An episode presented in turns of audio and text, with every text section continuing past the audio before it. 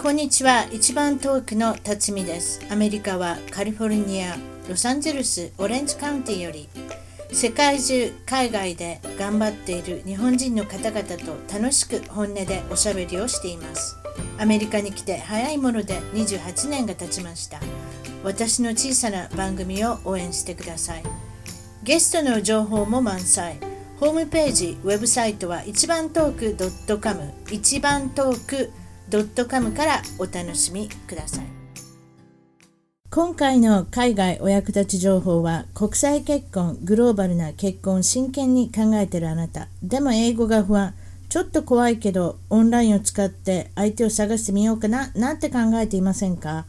アメリカ東海岸より18年の実績を誇る会話 USA 代表松本直子さんが安心のできる縁結びのお手伝い国際結婚を希望する方海外在住者の結婚を手取り足取りサポートしますまずはスカイプでの無料相談メルマガ登録お試しのメンバー会費は1年で2万2000円月々わずか1800円ほど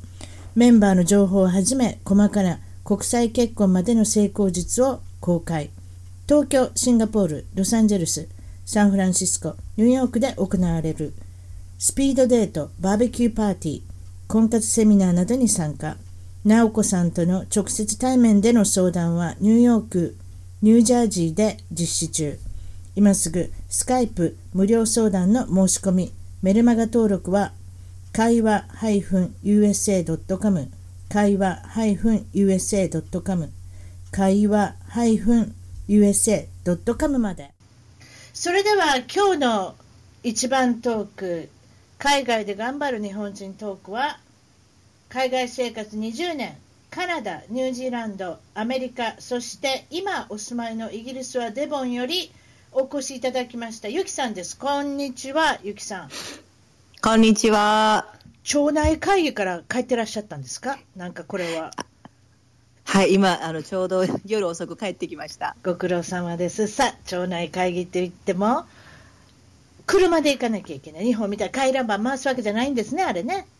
そうですね。私が今行ったとこは2キロぐらい離れてるとこです。車で十分かかるじゃないですか。で何を、そうですね何を真剣にみあの町内のえ町民と語り合ったんですか。 あの、木をですね、うんあの、森の、森がちょっとあの、うっそうとしてきたので、うんあの、この、どの木を切るかっていうのをうん決めないといけなくって、うんでその木を切って、じゃあその後、誰がその木を運び出して、うんでどれぐらいどこの場所に置いて乾かしてお最後どうやってあの薪にするかっていうまで話をしないといけなかったんですね細かいことまであれですね。あの会議するんですね。そうですか。そうなんですよそういうのってやっぱ日本もい一緒ですか。いつも出てくる人といいつも出てこない人ってそんな分かれるんですかやっぱり。もう本当もうその通 りです出てくる人と、ごめんなさ いやそうなんですもよ。う訳する人はいつも決まってたりとかしますやんそうやでっすぱり。もう同じです日本もう世界どこも同じですねこれはね本当そうですか、そういうことなんですね。それで、は今いデボンとおっしゃいましたけれども、これ、デボンっていうのはイギリスのどの辺に当たるんですかデボンはですねロンドンから電車だと2時間半ぐらいかかるんですけおどかなりいわゆるあのサウスウェストうん、ウェールズの下フラのン方ですかね。そうですね、ウェールズの下の、うんえーっと、もう私たちの近あの家の近くから見える海は、海をまっすぐ行くとフランスです。おなるほど、オフランスがあるんですね、あっちの方に。フランスに面しているところですなねる。ほど、そういうこと、日本人なんかいますか、そんなところに、そんなとこってまたその言い方しいしちゃいけないですけど、なんかいそうにないので聞いてみたんで、どうですいや、もうね、ここ日本人めちゃめちゃ実は多くて、多いとちいょっうと待っか、て、のちょっと待って、私すごい、誰もいないんですよ、狐だけいますとかいう、そういう答えを待ってたんですけど、違うんですね、ちょっと言ってください。違う、あの、すごく、あの、私アメリカに20年住んでて、ロサンゼルスって日本人多いじゃないですか。多いですね。だけど、そこで出会ったよりも、あの、濃ゆい、すごい団結の強い日本人のコミュニティがあるんですよね。マジですか。本当。あの、はいあと多分、あの、レストランとかが全然ないです。日本食レストランとかないし、日本食も手に入らないので、うんあの、ある人が納豆を、もう納豆菌を日本から持ってきて納豆を作ってたりとか、ああとー一人が麹を、あの、麹菌を手に入れてきてええ、もう麹菌をなんていうのあのご飯に吹きつけるからやってたりとかあのお味噌作ってたりとかだからその食でつながってるコミュニティなんですよね。本当、でも全くいないわけじゃないのね、そうしたらね。そうなんですだからここに来てまだ2年経ってないんですけど、うん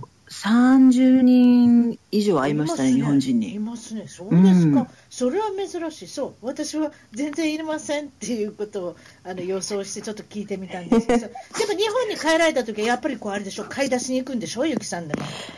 行きます。だしとか買いに行 きま す。やっぱそうですよ、だしとか、かつお節とかね、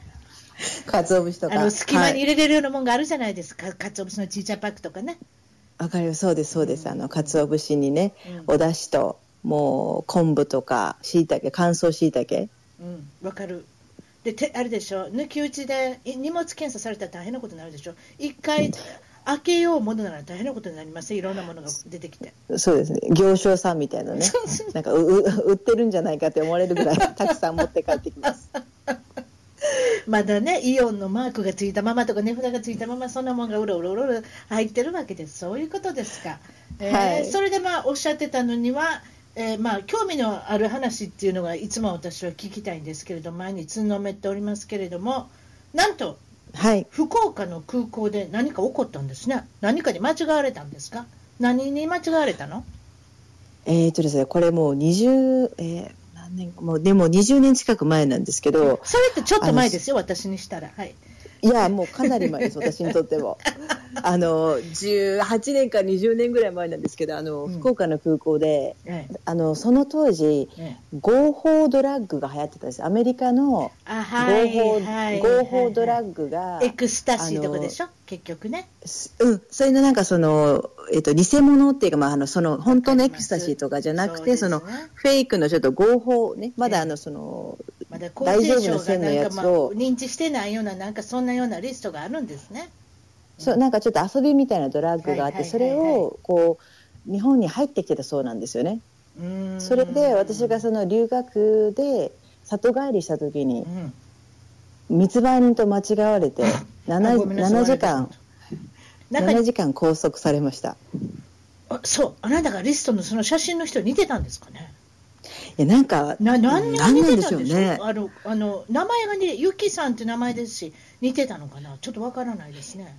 多分留学生を片っ端から抜き打ちテストしたんだと思うんですよね。ああ、そういうことか。うん、でなんかまあ引っかかった人がいて、まうあ、んそれの連れかなんかと間違えられたんでしょうね、はいはい。あそう、それで何時間拘束されたんですか。 7時間です別に多分調べても何にもなかったらずっと黙ってただけ7時間そしたらだからもう向こうはうんあのスーツケースをもう必死に探してるんですよ私のスーツケースをもう端から端までああそのね海外から持ってきたうんその,、あのスーツケース何か出てくるかってうんうん、うんそれで何にも出てこないんでチョコレートぐらいしか出てこないんでしょどうせ何にももう持ってないしだ からなんで捕まったかお土産私もよくわからないんですけどねええあのあそんなん言うてくれなかったわけやとりあえずは捕まるだけそう捕まえてとり何あをえず何を目的っていうことも後で分かったんですかそう後から分かったんですけどその最初そのちょっとこちらのお部屋へって通されて、うんえー、ともうあのちょっとバッグとかあの体をちょっと点検させていただきますって言って、うんあのはいはい女性の警官が来て、はいはい私の体をパッティングするわけですうよ、んうんうんうんで出てこないし何にも、うんじゃあバッグの中見せてくださいって言って、うんで向こうはだから信じてるわけですよ私が何か持ってると何か持ってるってねまず疑いの眼から始まります、うんそうで私はもう友達が外に待ってるわけですよ迎えにあはいはいはいはい、だからもうそれっちが気になってそわそわそわそわしててうん、連絡できないですもんだね、できないんですようんでで結局もう、まあ、出された時はもう本当に夜遅くなってたんですけど結局最後、決め手になったのが私の日記帳とかこうスケジュール帳を経過の人たちが見て、うんああこの子多分違うよってあのちゃんと試験の日とかも書いて るしトーフルのテストの日も書いてしかるしええ加減ですね、向こうも捕まえる方も捕まえる方でね、とりあえずアメリカ帰りの子はみんな調べようみたいなのあったのかもしれないですね。そうみたいですねその時はもうもうかなり疑いの目で見られてたので、うん私は何を探してるのかなってずっと不思議で思ってたんですけどそれが最初で最後でしょ、また会ったら、ひょっとしたらユキさんって人相が悪いのかなって私、疑いに思うんですけ ど、そんなんじゃないですね、今のところ、初めてで最後ですね。はい、そう最初で後最後です。また空港で物事が起きるんですけれども、これまた日にちを間違えて空港に行ってしまったんですかあごめんなさい、また笑ってしまいました。そうなんですあこれ私飛行機に関する間違いが結構多いんですけどあのいや今よう聞きまして、それ、一日遅れてやって、どっちに遅れたんですか、早く行ったの私はいいや1日遅れて行っちゃったんです遅れて、それもまたこれ、はいはい、で普通に行ってあなたの飛行機は昨日でしたよって言われてはい、もうもうもうそのその時点で真っ青ですよねええでえって言ってあのどうしようと思ってその場に突っ立ってたらあの、ね、その当時本当に今だったら考えられないですけどあの JAL だったんですけどあそれでよかった、何これ、ユナイテッドとかデルタとかやったら、もう絶対もう、はい、次買ってくださいとか、そんなんちゃいますそうですね多分ねね、わちょっとわからないですよ、で JAL だったらどうしてくれました JAL はもうねちょっと待っててくださいって言って最後あの空いてる席に乗せてくれたんですよそれは素晴らしいじゃないですか、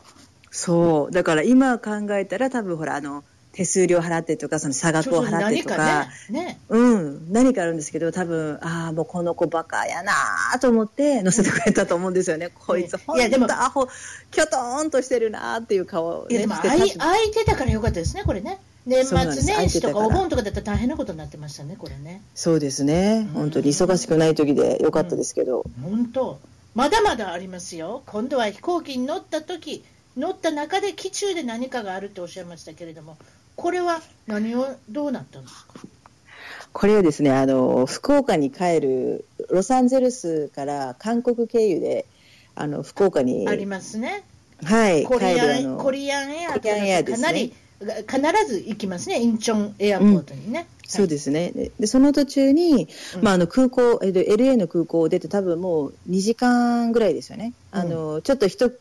ご飯食べて、みんなが眠りに差し掛かる頃かな、そういう頃ですね。はい。うん、でその時にそに、私はあの真ん中の席に座ったんですけど、真ん中側に座ってるはい。男性が、もう私もご飯食べてすぐ寝てたんですよ。えそれひあなんか言っておお言っておられたのは非常口みたいなちょっと前の足元が空いてる席だったんですね。そうですそうですだから比較であ的のちょっと目立つ席ですね。人がそう目立つ席です見たらねははいい。それね。でそこで、あのまあ、窓側に座ってた男性がですね、うん。あの私がパッて寝てる時に気づいたんですけど足を触ったんですよ私の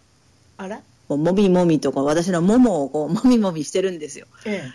でそれでもうパッて私は起きてえ。よかったよ。すぐはい。もう手を掴んでうん。もううわーってまくし立てたんですよねこの手はって言ってもうスチュワーデスさんすぐ呼んでもうこの人が私にあのタッチしてるって言ってもうちなみに英語で言ったん大騒ぎでしすね。たもちろん全部英語で、ええはいええ。でそしたらもう向こうの人はもう真っ青になって大きな声で言ったと思いますそれ。あ大きな声で言いましたねだってあの周りの人みんなが起きたんですよおお。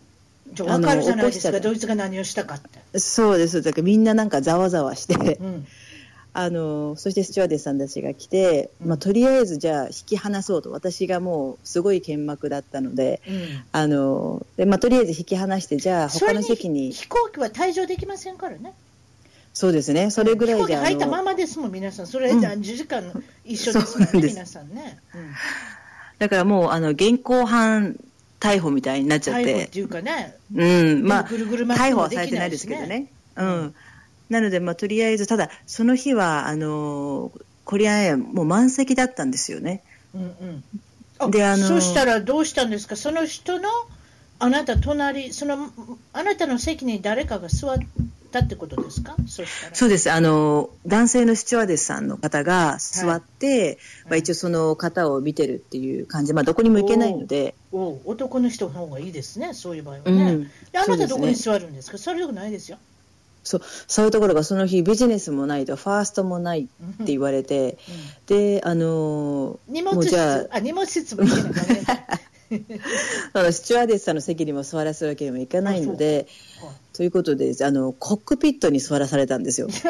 れはまたすごいですね。とりあえずは機長の機長室の中で機すか。長、はい、機長、もう、もう入った瞬間、ものすごい眩しくて、副機長と機長の間にあなたポコッと座ってたんですか。そうです、その後ろにですね、小さい席があって、そおあこるんで、ですね。あ聞いたことあります。はいはい。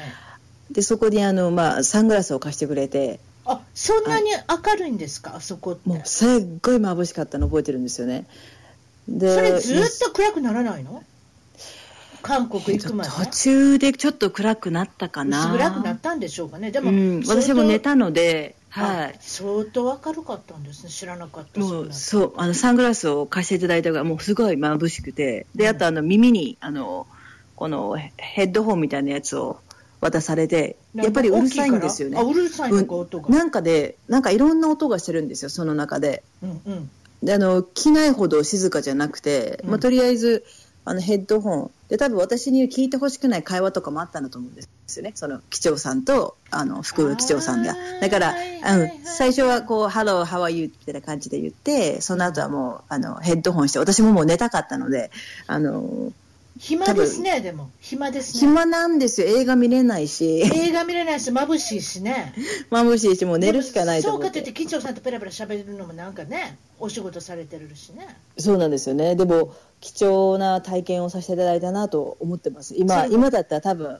乗せてもらえないですよあね。今はそのちょっと昔だからでしょうね今はもうコックピットなんか入れる人いないでしょうねそのそうですよね話聞いたことありますね昔だったら本当に子供さんもなんかあらコックピット機長さん会いたいそれじゃ見せてあげるよってポッて見せるらしいですよそ昔は今はねえもうもでうきないですもんねういろんなそうですね。ことが安全上ね。ええ確かうんスチュワーデスさんも入れないでしょ、なんかそうなんですよあ、視聴者さんも入れないんですかいや入れないっていうかそのうあの後ろからっていうかその外から電話はできますけどねああ、そうですね。向こうが応答してそういうことうんなんかあるんじゃないですか、やっぱそれは安全上のためにねなんかそういうの聞きましたそうですねけれどもそうですかなんかいろんなことが飛行場だったり機中の中で起こってますけれども今はいいらっしゃるその、えっとこれか片田舎っていうんですかデボンはそんな都会のとこじゃないと思うんですけれどもなんと飼育されてるんですねペットがいる飼育というかペットがいるんですねえっ、とですね、ペットをですね、あ何のがいるんですかえっ、とアルパカが3頭。ほうアルパカってあのセーターで有名なね、はい、そうですね。あのセーターの有名なアルパカ3頭と、えっ、ととホロホロ鳥が4羽。うん、ホロホロ鳥ってアフリカの鳥なんですけど、あの大きなうずらみたいな感じですね。えすっホロごくホロホロホロっていう音を立てて泣くんですか？なんですえか？そんな、ホロホロもうそんな可愛いもんじゃないです。もうギャーギャー泣くんですけど、あうるのさいんですか？うん、番犬よりも、うんあの番犬になります。なんかそのね耳が痛くなるような叫そうびがそあるんでしうそょううね。耳が痛くなる。で本、当あとまあチキンが3匹と猫が1匹です。うーん、そのアルパカの目的、その役割を教えてもらったんですけど、なんと意外ですね。アルパカはなぜ飼ってるかっていうのを言ってちょっと言うてください。なんで？ アルパカはあの芝刈り機の代わりですね。芝刈り機の代わり食べてくれるから、芝を。そうですね。で食べてくれるし、あのアルパカのうんこはあの馬とかひえっ、と牛のあの糞と違ってですね、そのまますぐ肥料に使えるんですよ。素晴らしいじゃないですか。そうなんです。あのアンモニアがもう抜けてるんですよね。おお、そうですなのね。でアンモニアが一番あれですね。いけるそうなんですよ。なので、あのまあそれもすごい便利だし、おうで、あのまあ芝刈り機とあとですね、あの一番の彼たちの役割はあのチキンを守ることですね。あのフォックスから、キツネから。キツネ、キツネが天敵なんで食べに来るんですか、キツネが。もうね、キツネはもうこの私の近所のファーマーとか友達の家で飼われてるチキンはですね、ほぼ、うん、1年以内に絶対に被害に遭うんですね。あら、そう。こう全滅したりもうある晩来て全滅ってあるんですけども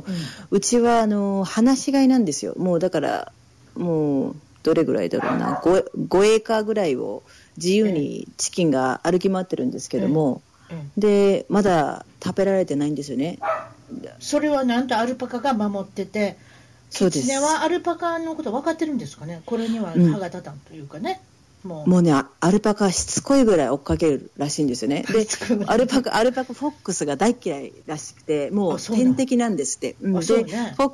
でフォックスはアルパカが嫌いなのでもうアルパカがいるって分かると来ないらしいんですよあなるほど、そういうことですか。それでそのなのあアルパカのその3匹おるいらっしゃいましたはい 3, 3頭います3匹の中でもユニークなのが1匹いるんですってあ1匹ですねあのちょっと教えてください面白いじゃないですか朝あの毎日会いに行ってもぼーっとしてるん ですってその人そうその子はあのうんどういうなんことかです記憶喪失になるみたいで毎日毎日ね。そう毎日毎日で朝行くと、もう絶対あんた誰見たことないって顔するんですよねでものすごい警戒心が 強いもう毎朝同じことやらないといけないんですであとのそう2頭はまあまあってまた忘れてるのっていう感じでですねえその子はだからなんかか、毎晩忘れるんですよね毎晩寝ると朝になるともうもうそれそれ昔の映画にありましたね、ファースト50 days ってあのジュルー・バリモアとアダム・サンドラーの映画見たことありますないんですよでもなんあかれねそういう聞いたことあります、うんあの聞いたことあります奥さん結局最後には奥さんになるんですけれども彼女時代からその女性は毎日忘れるんですよ朝に起きて隣にご主人がいるんで、あんた誰から始まるんですかだか うわらそれでアルバムを見始めるんですビデオと、はいはいはでいそれで、はいああこの人は家族だったんだなってうん分かるんですよ、うんななちょっとうん面白い映画ですよけどそれを思い出しましたまるでアルパカもその感じですねあんた誰そうですただこの子性格がすごい悪くてあんまり可愛くないん でよくないじゃない性格悪いわ物事物忘れはひどいわって難しいです そねうそうだから多分いつもねパニック状態に陥ってるんだと思うんですよねだから一人でおろおろしてるのああおろおろほろほろしてる、おろおろしてる、ままあまあ、彼が一番あの狐に対して追っかけてくるんでいいんですけどああそういう性格なんですね性格もそういうちょっとあの腹が立激っしたらブいチって切れるんですね多分ねそうもうもうブチ切れて ますうんとそれでそのチキンの話もちろんそのおお子さんの3歳の娘さんがお世話係っておっしゃってましたけれどもはい卵を産むの産むんですよね毎日ね1個ずつぐらいですかうん、卵はだいたい1日1個産みます。だから、ねそうそう、うんだからその 8, 歳8年間ぐらい寿命があってそのうちのそ5う年間産み続けるそうですね。で、あの、だいたいまあその後、年取ってくると、1週間に1個とか、全く産まなくなったりとかするらしいんですけど、はいうちの鳥はまだ、まだ毎日1個産んでますね。うーんそれでちょっと聞いたところによると難産もあるとその卵がで出るのもうまいこといく時といかない時があるそれちょっと教えてくれどんなんですかあの、卵は、あの、うちの3頭ともですね、時々双子の卵を産むんですよ。で、1回だだけ三つ子の卵を産んだんですよね。ということは卵ポコンって割ったらプチプチって2つ黄身があるってことですかそうですね。黄身がだから2つあかそん3なんつ入ってる時があっりますね、てたまにねそうでただその時は卵はやっぱ大きいんですようんおーなの大できいんですか、もうねこう出てくるのが大変みたいで難う産んなんですよねうん、だからその卵にこうなんていうかなこう踏ん張った跡が何個もついてるんですうーんこうあのリングみたいなこう輪っかのこうギュッてだからちょっとねスムースにポロンって出ないのでポコポコポコポコってこうあのちょっとこうねこう入るんですよねこのなるほど。あの押した跡が。ええ。えそういう時はだからあこれ難産やったねとかんだけどちょっといつもより大きかったりとかほう、そうですか。それ卵はなんと、産みたての卵ってあの硬くないのね。私たちがあの卵卵買ってくるみたいに、そんなことおっしゃってましたそね。のうん硬くないですだから多分あのお尻から出る時は意外と柔らかくて、そのこ知らなうい割れない程度にあのそうちょっとね出るみたいなんですよねいやであもれ出た時はもうすんごいあったかいしあ、そうなん。私あんな硬いの産んでるから気の毒だなと思ってたんですよ、いつも。いやそうじゃないんですね、やっぱうり、んあの時々ねすごくね柔らかい卵も産むんですよねうん。で、時間が経つごとに硬くなってくるってことですかね。そうだからあの産む時に少しだからあのこうちょっとフレキシブルな感じですよね多分お尻を通る時にそうだよねそうだよねうん人間のあた人間の子供のほら頭みたいなはいはいはいはいこううんそうですか。そはれいで、ちょっと話聞か聞いたのには、ちょっとあのお友達の話もちょっとあの聞かせていただいたので、はい何か乗馬をされてた時に、はい大会中に、その乗馬の大会中に、あなたは馬に鞭を使わない。すあごあいはい衝撃的なことを聞いて、私、これは絶対言わなきゃいけないなと思ったんですけ ど、これはどういうことですかあのーえっとですね私日本で馬に乗ってたんですけどもうん。結構あのー馬にムチとか白車ってわかりますあのブーツの後ろにこう棒みたいなやつをありますつけたよりと。かはいはい、うんはいはい、見てますそのちょちょっと言うことを聞かせるためにあの、えー、とすごく上手な人は例えばその無知なんて使わも持ってるだけで使わずにこう、あのできるんですけどその叩いたりする人もいるんですよね。そうねでも、うん、いでろんもな人私いまはす、ねそうですね、私はだからもうそういうのがすごく嫌だったので、いたんですよねうん、痛いし、なんかその、脅して、ね、怖がらせてとかいうのがすごく嫌だったので、そうねううんん、それで無知は使わずに、ずっと馬には乗ってたんですけど、どうやってコミュニケーションするんですかここで飛べとか言うんでしょ飛べって言うたら飛びます、うん、それは、うん、あ飛びます、飛びます、あのそれはもう足のこう、なんていうかな、太ももとか、あのふくらはぎを使って合図するんですね。ほううんまあ、でも嫌な時は飛ばないですよ、馬もね、絶対に。あのなんか競争してる時って馬は楽しんで競争してるんですかそれともやらなきゃしょうがないと思ってやってるんですかどんな感じなんですかね馬っていうのはあの競走馬あの、レーシングホースのことですよね、そうそうそうそう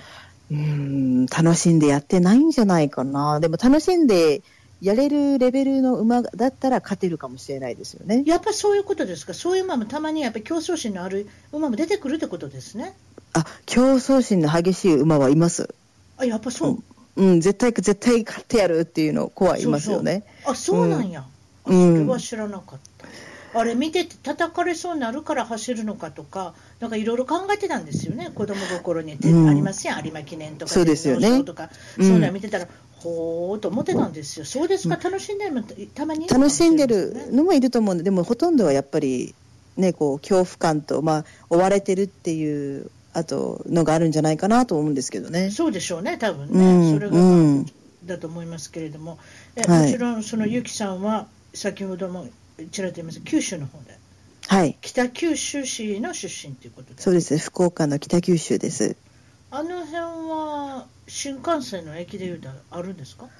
あれはですね、えっ、と、私はですね、ちょうど小倉とか博多、あの辺ですね。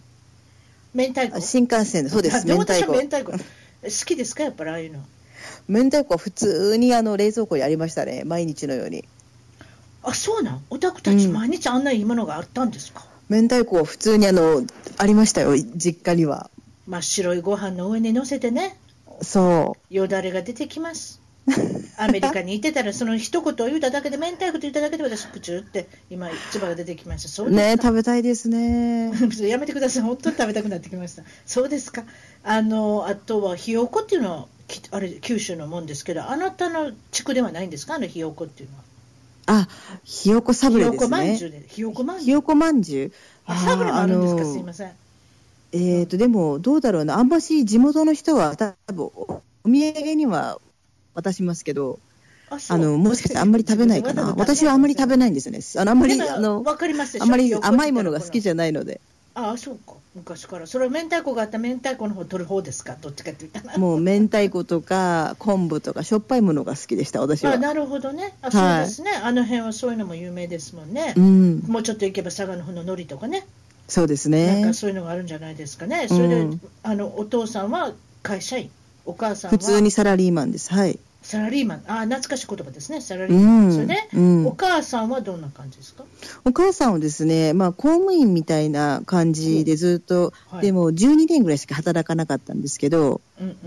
うん、うん、なるほどでその後はもう父の仕事について、えー、と単身赴任で行かないといけなかったんで神戸の方に引っ越したんですけど2人でああ、そうです、転勤があるはといそういうふうになりますよね、そうですかそうですおね姉ちゃん、お姉ちゃん一人、姉が1人ですうん、そうですか、それであなたの子供時代は獣医さんになりたかったっていうふうにおっしゃってたんですけれども、はいいつぐらいの時からそんなふうに思ってたんですか、獣医さん。いやーもう多分34歳でもうも思ってたと思うんですよね動物が好きうんもうなぜかというとうちの母が覚えてるのがその、えー、と自転車とかいらないのではい、馬に乗せてくれと言ってたらしいんですよ小さい時からでその頃からどうしても動物のお医者さんになりたいと例えばその馬の存在っていうのがあったんですか、私なんか小さい時なんか馬の存在はテレビで競馬やってる中継ぐらいしか分かってないですけど、なんかご近所にあったとかそうなんですか、乗りたいって思うのは。どうなんでしょうねあね近所にあのいろいろ馬に乗るところはあったんですけど、うんうん、あの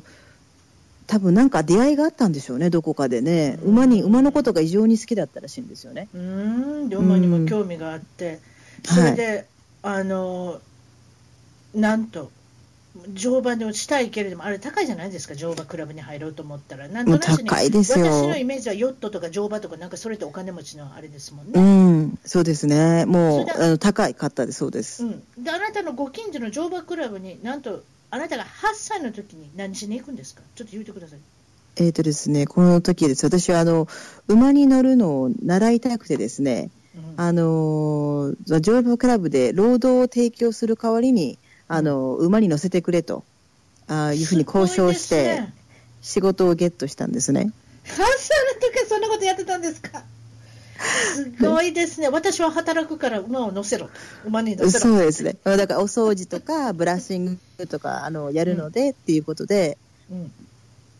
そうなんです。そういうことをやってたんです。なんとでもその8歳の時にもう一つあるんでしょ、なんかししたいっていうこと言ってましたよね、なんでした海外協力隊へし志願したんですか、 そうなんですよ。もう今考えたらすごい恥ずかしいんですけど、8歳の時に、えーまだなん8かあ歳のですね、はいそう、そう、8歳の頃いろいろやってるんですよね。あの、海外青年、あの、協力隊ってあるじゃない、あ JICA りますよ、に応募して、うんで、応募したんですけども、丁寧に、あの、お断りのお手紙が来手て、紙が来たんですか、 18まで頑張ってください。あと18になった10ら年来てください。あと10年待たないかんと思って。いや、でも、し手紙を書いたりなんとかって、そういうこの、あれがすごいですね、独立心の旺盛な方だったんですね、ちっちゃい時からね、なんでも自分でやる。うんそうですね結構だから、まあ、大変だったと思います親としてはあの結構コントロールできない子だったんじゃないかなと今今はう分んかりますけども、気がついたら乗馬クラブにね、あの出向いて自分で自転車で出向いてお世話しますから、それでお世話しますからって本当にお世話して直してもらったんですかうんあもうもちろんですあの馬に、まああのまあ、本当たくさん乗せていただいて、うんあの乗馬もあの進歩したしうんでも馬のお世話の方が私は大好きだったんですけど、そうですよね先ほどはい大会にも出られたということだから、もう乗馬もできたしそれであのおっしゃってたようにその馬のお世話お世話が大好きだって、まあ、うんもちろんそういうコミュニケーションも取れるということで、その中でちょっとあの興味があったのは馬は記憶力がものすごくいいっておっしゃったそうですかどん馬なはぐらいいいんですかえーとですね、すごくもう本当に10年ぶりとかに会った馬もうん、自分のこと覚えてたりとか、これはすごいそれはすうごい、ん、で例えばう人がその馬に意地悪とかするじゃないですか、うんうんそしたらねそれをずっと覚えてる、あーうん、でわあたの私みたいよね、悪いこととか覚えて るあ、そうそうだ。だからそのいいことも悪いことも全部覚えてるんですよ、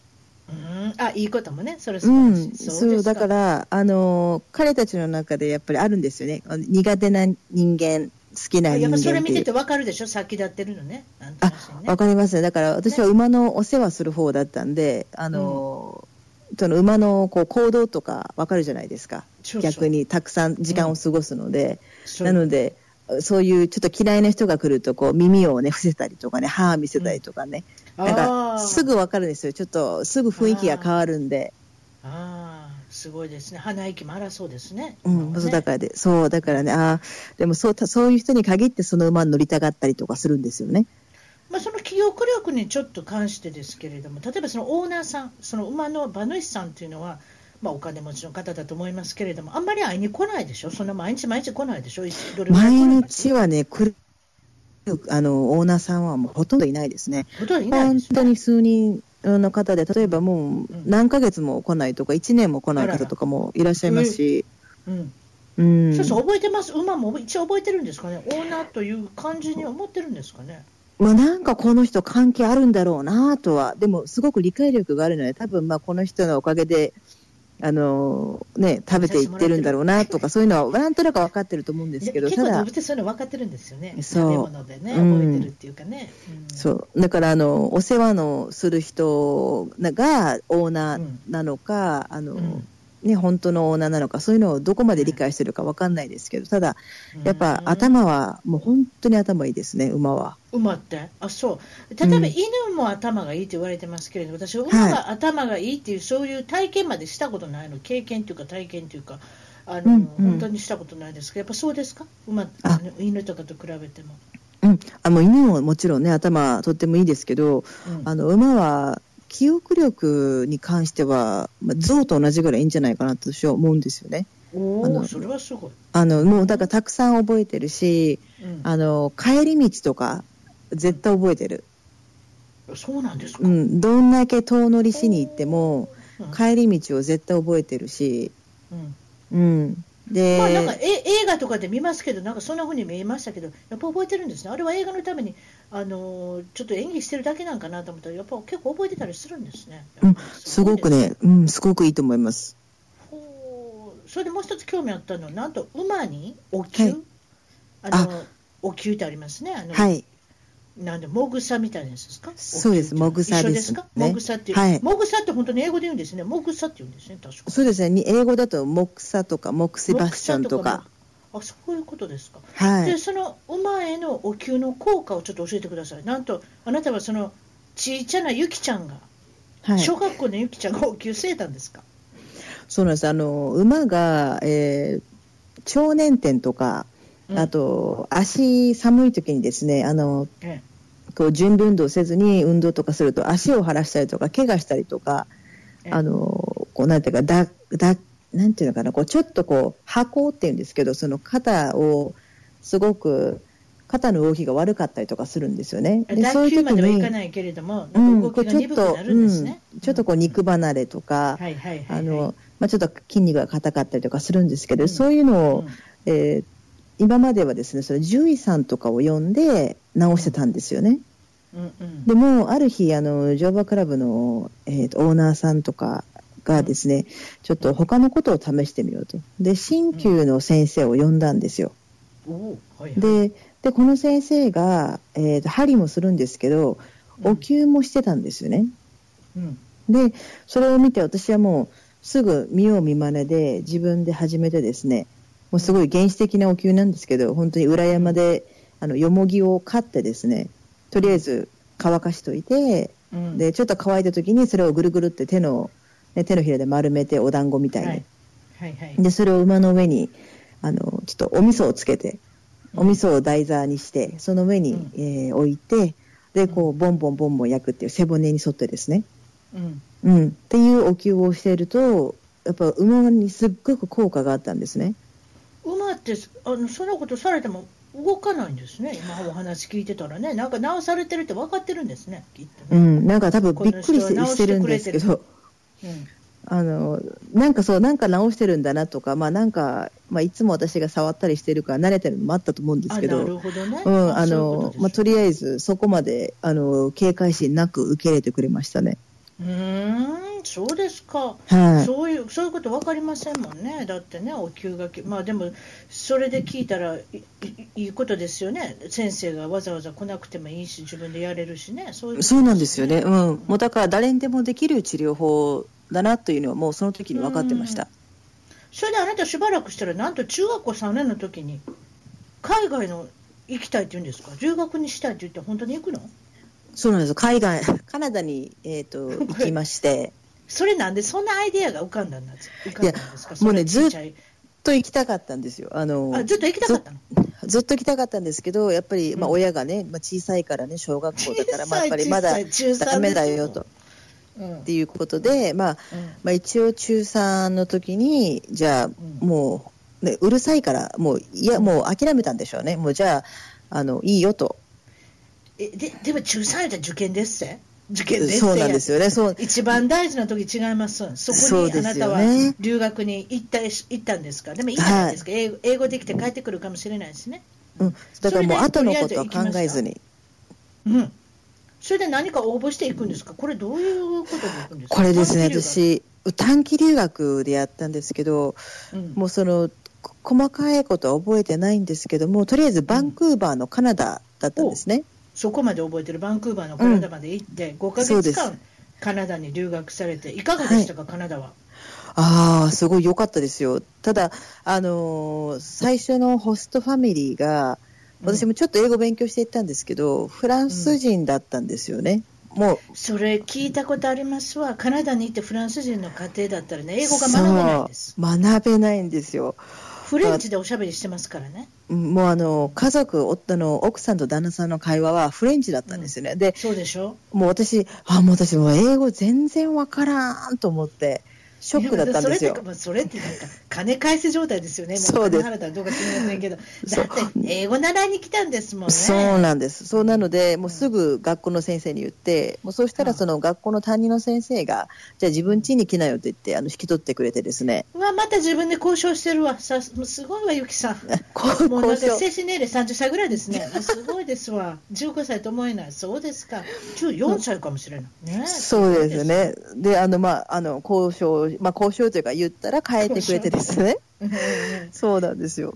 えーそれでちゃんと文句の言う方の知ってる14歳のゆきちゃんがはい他の、まあご家庭先生のご家庭で、まはあ、い一番に、えーまあ、学れたってこと、まあ、ホストファミリーしていただいたってことですよね。。そうですすね。この高校になって日本に高校に帰ってこない。そういうことでしょ。高校にそうなんで行かす。はい。なので、まあ、一応高校は、あの、行かないといけないという条件だったので、あの、お両親とのですなね。きゃ。でであの地元の英語科に入学してはでいそこでですね、あのもうすぐそこはですねあの試験に受かればあええの留学させてくれるんです素晴らしいじゃないですか。でそこはですね大概あの2年生か3年生しか行かないんですねあの1年生であの受かった試しがなかったんですでも私はもうもう決心だけは強かったのでもうすぐ昔か行らってやると、ね、そうですね。はい。でまああの入学してうん。でもうそうですね6月にはニュージーランドに行ってましたよね受けてすぐもうその当時6もう A, A 系の2級の成績を持ってらっしゃったんですね。だ持ってました比較的英語力っていうのもありましたし、年の終わりには。それでニそューうジでーすラねンドの高校の留学の、はいまああのまあ受かるってことですね。そこから。そうですねそこで、う。うんん、あの高校で試験があってそれに受かった子が、まあ、何人かな4人ぐらい行けたのかな私だけがね1年生だったんですけどうん。でで、まあ、ニュージーランドの高校に行くとであの、ニュージーランドのウェリントンっていうとこだったんですけども、はい。あのそこではあのホームステイ先をですね牧場にしてくれとあらあなたの馬が馬がいるじゃないですか。好きなそうなんですよだから牧場の生活をで馬のねどういう生活してるのかすごく知りたかったんであの、うん牧場もうホームステイは牧場希望ってすごく強く頼ん書でいといたんですか。うんうん、もうすごい頼んだんですよねそしたらあの、うん向こうも親切うでまく見つかっもう牧場のホームステイさせていただきました、うーん。なんかあんまり困りそうじゃないですね。あの牧場を探すのね。そうです羊もたくさんいるしね。もうたくさんありました本当に他の産業はあまり思いつかないですもん、牧場以外。 そうですねだから頑張ったのかもしれませんね。そう、もうだからもう、朝からほら羊にね、羊の世話と馬の世話とお世話して豚とかアヒルの世話とか、なるほど。カナダと比べていかがでしたかあもうもうニュージーランドは最高でした。もうもうあそう本当のびのびと、もうすごく、あのいい経験させてもらいました。あの高校生の方もすごくあれですか優しくて何かお友達もすぐ作れるとかなんかそんな雰囲気だったんですか、あもうね本当にすぐ友達できたし、もううん、とっても仲いいんですよねみんな。であのこうなんていうのかなこうあんまテレビとか見ないんですよみんな。日本のこと違どっちかってちょっとね違ったですよねそのあのーこうテレビとか見ずにみんなでスポーツしたりとか週末は、あのーこう大きなウェリントンって大きな町だったんですけども、うんデパートとか開いてないんですよあなのでそうね,、うんそうあねよく聞きますねそうもう全く開いてなくてなので週末はもうだから家族で遊ぶか友達と遊ぶかっていうあ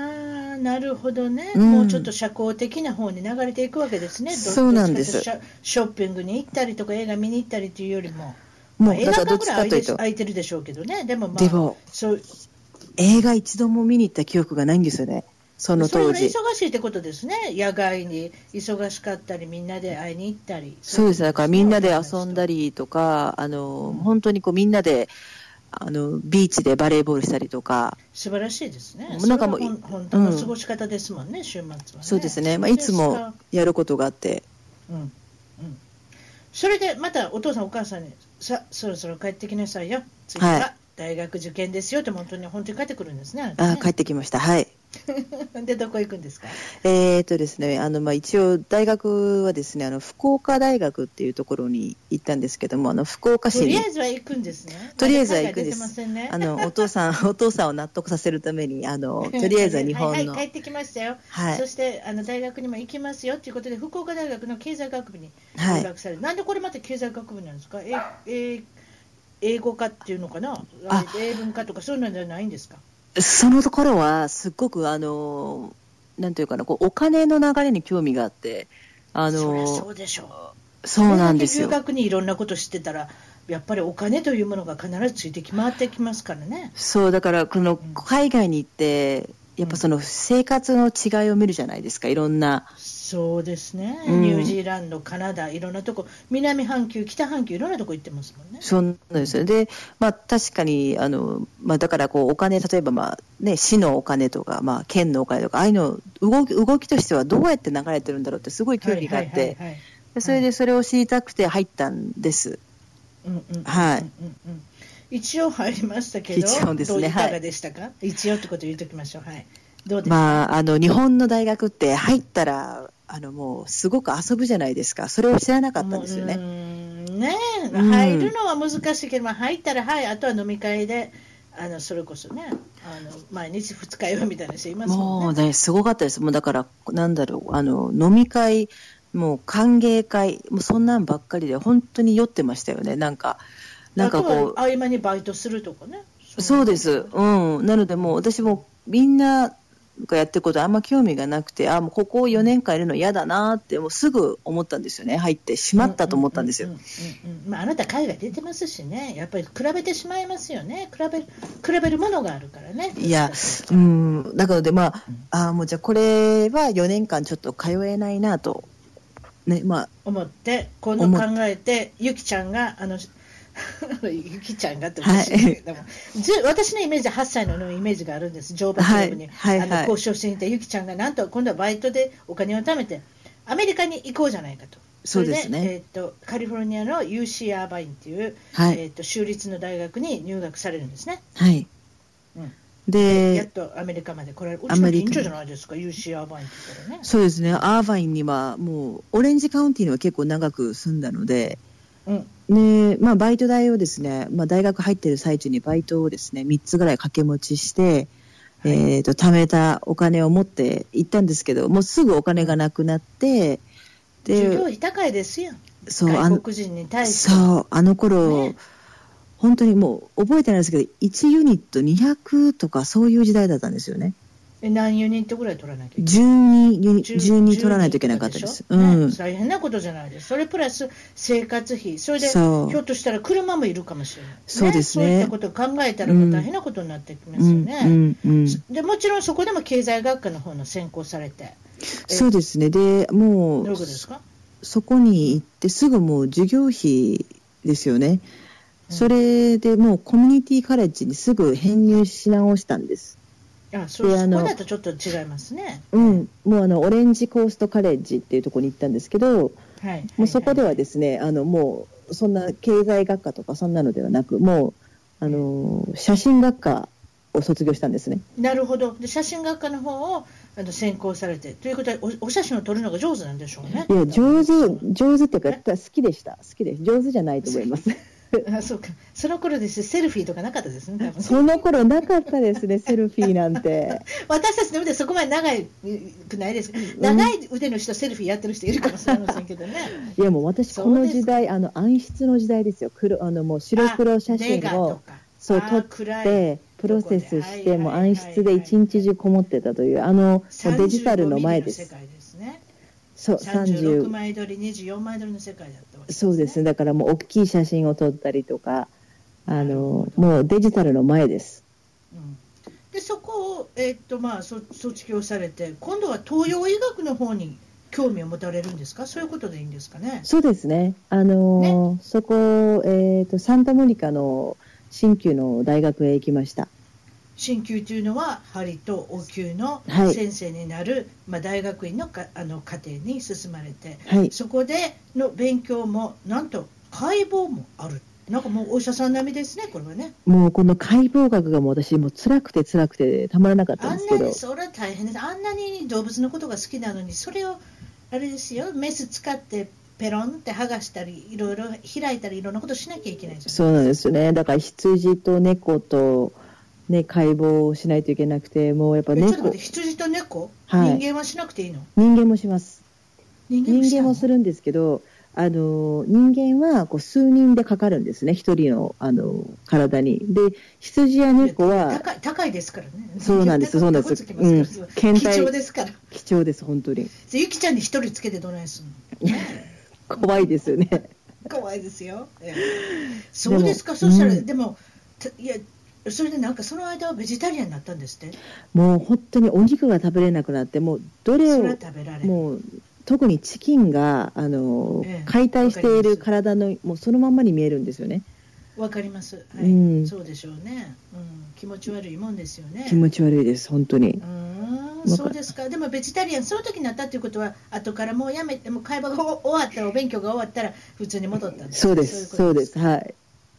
ちょっと私の質問なんですけど、人間ってどこから連れてくるんですか。ちょっと質問です。えー、とこれはですね、多分あのほらあのドライバーズライセンスの後ろに体をほら、えー、と検体しますかとか、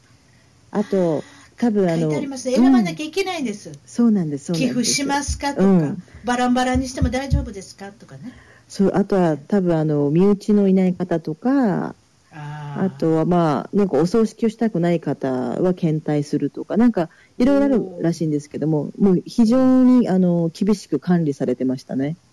そうですか、うんなるほど。これまた州に州によっていろいろ違うでしょうけどね、アメリカのそうですね中でうもんあの決まりがね、そうですか。でその頃になあのいあれですか、ご結婚されてるんですね、ミュージシャンの方とご結婚そうですねその方でいいですか。はいそうですね。でその方とはちょっと悲しいですけれども、8年後にあのうまくいかなかったんで、はい離婚をされたということで、はいはいでもちょっと一つ気になるのが飼い犬ワンちゃんがいたんですね。そうですねでこのあワンちゃんの親権、この親の権と書いて親権問題、ここれれはあんまり聞いたことない話で、ちょっと教えて、私、ワンちゃん好きなんで、これはですね、あのまあ、私も彼もその犬を愛してまして、その絶対に譲りたくないんです。あ親権です、そうなので、まあ、じゃあ半分半分ということで、私にと半年、彼と半年っていう感じで、まあ、同あじのカリフォルニアで動くんですか、犬が。えーとです私はその時にですね、あのオレゴンの方にですね、引っ越し、大変ですね、そうなんですオレゴンとカリフォルニアのそうやなっんてでるんですね。なので、うちの犬はですね、あのロサンゼルス空港から、ロサンゼルスか、まあもしくはロングビーチの空港からオレゴンまで、あのもうしょっちゅう飛ぶんですね。あのアラスカンエアラインで飛ぶんです。はいはいはいはいはい、ワンちゃんを届けるんですか、そうだから一緒相に手相手方までう。ん、あのだから私が帰るときあの迎え行って、えー、と一緒にあれあれいくらぐらいででできるのあれですねごめんなさいすぐうん大阪人ですからお金のこといやいや聞きますいあくれですねらぐらいでできるんです自分が乗ったときは100ドルで乗せれるんです、お割と安いですねそう意外とそうですか意外とねリーズナブルなんですよね、おなので私の思ったよりもずいぶん安かったそうですそうだから往復で、まあ、1年間に200ドル、まあ、だから100ドルずつ負担して、ええうん、彼とですねなのであの半年私と一緒で半年あ向とこうワンワンちゃんだけだったらもっと高いってことあの犬だけ送る場合は150ですちゃんと覚えてるわ覚えてますそそううでですすそうですねで経済学科もうだからあのほらあのびっくり心するわ配だから絶対に一緒に飛ばなきゃと思ってですね。うーうんんそうですかそうなんですそういうことで行き来してたんですねワンちゃんはしてましたそはういで。すか。はい。それでまあああとはそのえっ、とハリとお給の先生ということでオフィスをアバイの方にはい。構えてらっしゃって、これも5年ほどですね。そうですね。5年以上やりましたね。それでその次は博士号を目指すということで、今度は先ほどおっしゃってたオレゴンの方に行くわけですね。そうですそうねです。かはい。うんそれで、えーその時の実習が台湾もちろん漢方の勉強台湾と言ったらやっぱりあのやっぱ漢方も本場ですしそう灸とか針の本場ですよね、そうですね。で、そこにあの、すごく有名な、あの、漢方の、ね、先生がいたんですね。先生がいる中国、そうです。台湾の台北にいらっしゃって、で、そこは、あの、実習できるところだったので、私はそこに行ったんですね。そこでなんとはい。先ほど離婚されたと言いましたけれども、はい。あの今のご主人に会うんですね。そうですね。私の今の主人はそこのお弟子さんだったんですね。で、そちらででも、私、今考えてるのは台湾の人かなと思って、台湾じゃないんですね、この方。あ、えっ、と、イギリス人です。イギこリれまたイギリス人の方が漢方を勉強にししに来てたんですか。そ、そこのオフィスはもう世界中から来てましたね。フランス、ポルトガル、あの、イギリス、アメリカ、オーストラリアとか。いやいやいやいや、そうですか、はそういいうことになってるんですね。それでごご主人はなんと、イギリス人とアメリカ人のハーフなんか変わったそうですね。変わってませんけど、見た目は一緒ですけれども、ハーフですね。そうですね。あそういうの、アメリカ人言いの方おできないで母すけどさんと、えーイギリス人のお父さんおで、父さんの間のはい。あの子供さん、そうですね。えっ、と、ちらっと言ってきましょうか。7歳年下。 7歳年下です。ちょっとフェイスブックでちらっと見ました。ものすごくかっこいい人じゃないですか。あ、み、映ってました、どっかに。うんものすごくかっこいい人だと思いますけど、私からしたら。ああ、そうですなかんそんなこと言っ。てありがとうございます。は本人に喜ぶと思います。ええ、かっこいい人だと思いますよ。そうですか。はいその方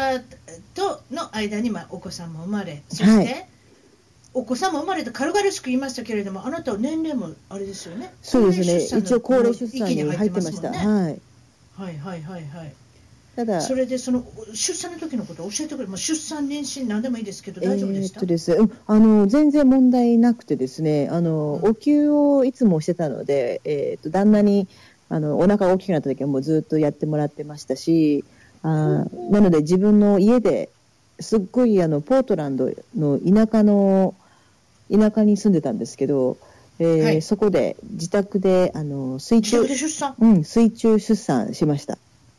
あ例の水中ですか、はいで子供がこ子供っていうか、あなたがプールの中入ってるやつですか、そうですそうです。で水の中から水の中に出るってやつですね。そうですね。はあうん。でももうそれはお給も使って、あ、えーとですね、もう陣痛が始まる前まではお灸とおそう灸をしていやただやいこて、しいですね、プールの中でお給そうでなんきで、ますすね、もうできないんですけど、ど、あとはもうあのこうずーっと指圧をしてくれてたんですけど、うちの旦那が。おーでもおあの陣痛が始まって、陣痛がもう本格的に始まっ、まあ始まったというかもうほとんど始まったのが朝の6時ぐらいだったんですけど、えーと朝の11時に4時間後に、えー無事に水の中で生まれまし出た。てきはい。ーうわー、それは良かったですね、うんなんか自宅で産むっていうのは、なんとなしに、特に少しお年なんで、ちょっと不安なところもあったかもしれませんけそれうどでも、すねご主人がね、うんいつもあの支えてくれてるし、そうですそね。れでいかがですか、あのお母さんになられて。いやもう母になって思ったことはもう世界中のお母さんたちすごいなっていうことですね。あそうとでしょうもう自分の母に対するもう感謝が溢れてきました。そその時ですよね、親にならなきゃ親のこと分からないって言ったい言ってますけど、そう本当そうですよね、うあんと1人のお子さんがいたら、2人お子さんいる人のこと尊敬するし、2人もうのおす子ごいさんは3人のお母さんを尊敬する、わかりねます、このわ気持ちかりま、す。もうだっどうてやってはんのかなと思いますそう大変だもの。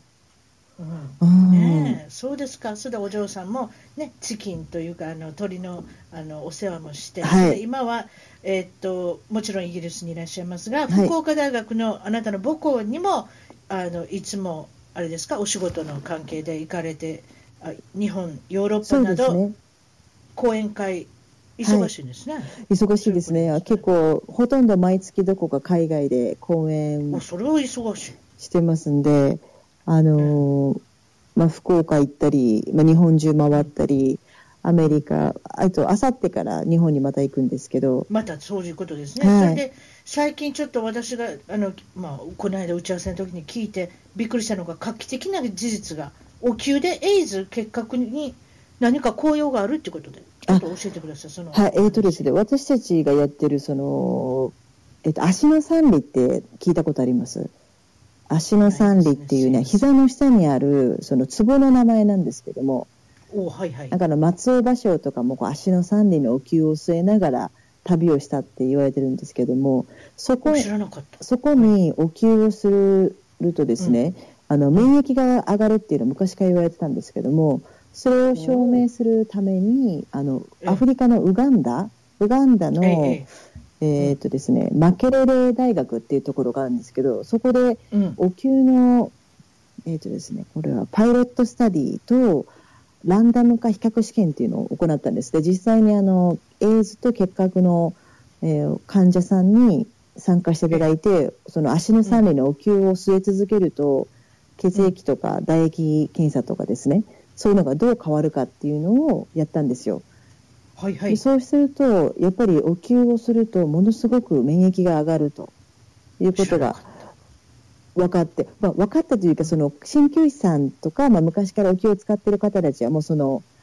分かって理解してるんですけども、ただその、科学的に証明そうなでんきでなすかったということですあね。のデータを出さない限りは、そうですね、うん数字ですね、すべてそうそういなうんこでとはね。数字が全てだったりするので数字を出さない限りはお話を聞いてもらえないので、その数字が出たということでその今講演会にいろんなところで、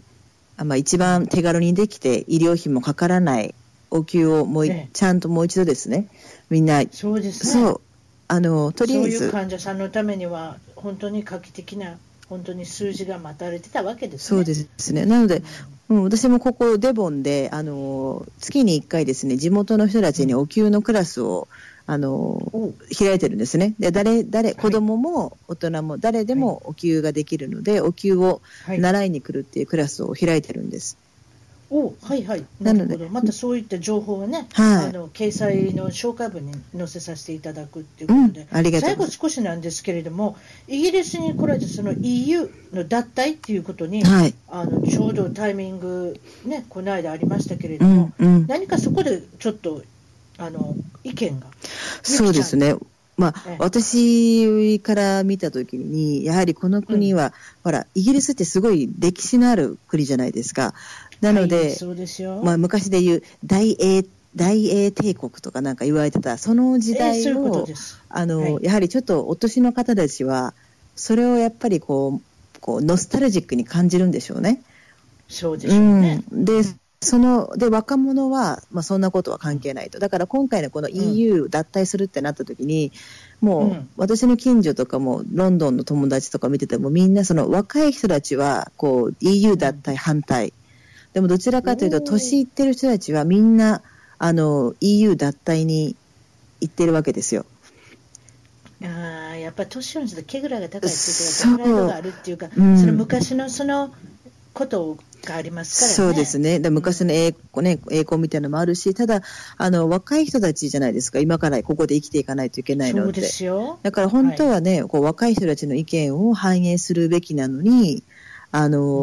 こう、ボートする、この、なんで、なんていうんですか、ボートって、あの、こう投票するちょう、投票する人数がやっぱり、年上の人たちの方が多いじゃないですか。どそうですね。ねはいなので、やっぱりそっちで、あの、なってしまったんだけど、実際は、あの、40歳以下の人たちで、脱退に、あの、す反対してる人人の方がが多いですね。多かったって多かったですね。あそう、んだから各地でデモは起こってましたもんね、あの後。大変ですよね、うんこれから私あれ出ていったもののどないするのかなと思いますいやー、もうこれはもうどうなるんだろうと思う。まあ、前に進むしかないですけどね。はいはいはいはいはいはい、まあ、そういったところでねヨーロッパいろいろ特にそのイギリスが脱退したっていうことは、はいこれから、まあ、今年今始まったばっかりですけれども、はい。またままだまだ影響していくでしょうね、そうです経ね。済あなた、そういえば経済学学部ですよね そうです気ねになりますよね気になりますね、どうなるか。そういうことでしょ、んはい経済的にやっぱりイギリスが比較的斜陽の国とされているのにもっと落ち込んでいくんじゃないかとかうんね、そうですね。やっぱそういったことがやっぱり気になります、うんあなたもういろんな国行ってますんで、いろんな経済が気になってくると気思いにけなれりどます。ね。どうなるか、これから。